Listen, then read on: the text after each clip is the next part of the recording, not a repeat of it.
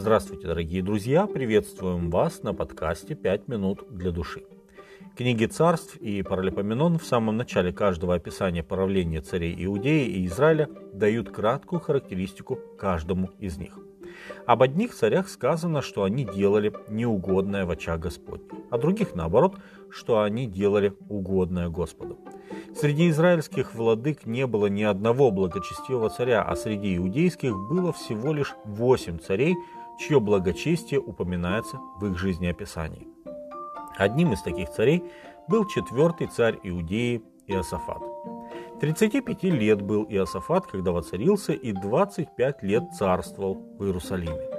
Он ходил во всем путем отца своего Асы, не сходил с него, делая угодное пред очами Господними. Третье царство, 22 глава, 42 и 43 текст. И был Господь с Иосафатом, потому что он ходил первыми путями Давида, отца своего, и не взыскал Ваалов, но взыскал он Бога, отца своего, и поступал по заповедям его, а не по деяниям израильтян. И утвердил Господь царство в руке его, и давали все иудеи дары Иосафату, и было у него много богатства и славы.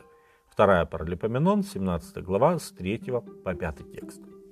Библия достаточно подробно описывает 25-летнее правление этого монарха. Упоминаются его победы, духовные и военные, а также ошибки, одной из которых был политический брачный союз между сыном Иосафата и Арамом и дочерью самого нечестивого израильского царя Ахава Гафолией. Позже этот брак чуть не лишил Иудею наследников на престол, так как Гафолия после смерти сына, чтобы править лично Иудеей, постаралась уничтожить все потомство Иосафата. Четвертая книга царств, 11 глава, первый текст. Среди духовных достижений Иосафата хочется отметить два момента. Во-первых, он возобновил в Иудее просветительскую деятельность. В третий год царствования своего он послал князей своих Бенхаила, Авадию, Захарию, Нафанаила и Михея, чтобы учили по городам Иудиным народ и с ними левитов, Шимаю, Нефанию, Зевадию, Азаила, Шимирамофа, Иоаннафана, Адонию, Товию, Тов Адонию и с ними Елишаму и Иорама священников.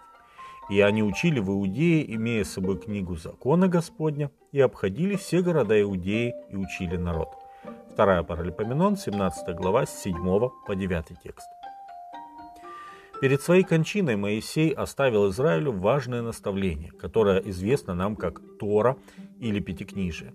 Иосафат понимал, что все религиозные реформы потеряют смысл, если не обучать народ истине Божьего Слова. Люди должны были не просто поменять свою религиозную практику, отказавшись от идолопоклонства, они должны были понимать, кто такой Бог Авраама, Исаака и Иакова, Бог, выведший их предков из Египта и Бог Завета на Синае.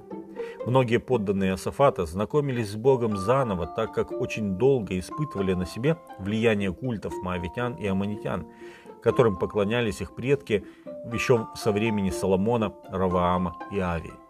Иосафат верил, что процветание его народа зависит от послушания повелениям Господа. Поэтому он сделал все, что было в его силах, чтобы убедиться, что люди познакомились с божественными требованиями, чтобы они сами могли отбросить грех и полностью ходить путями Господа.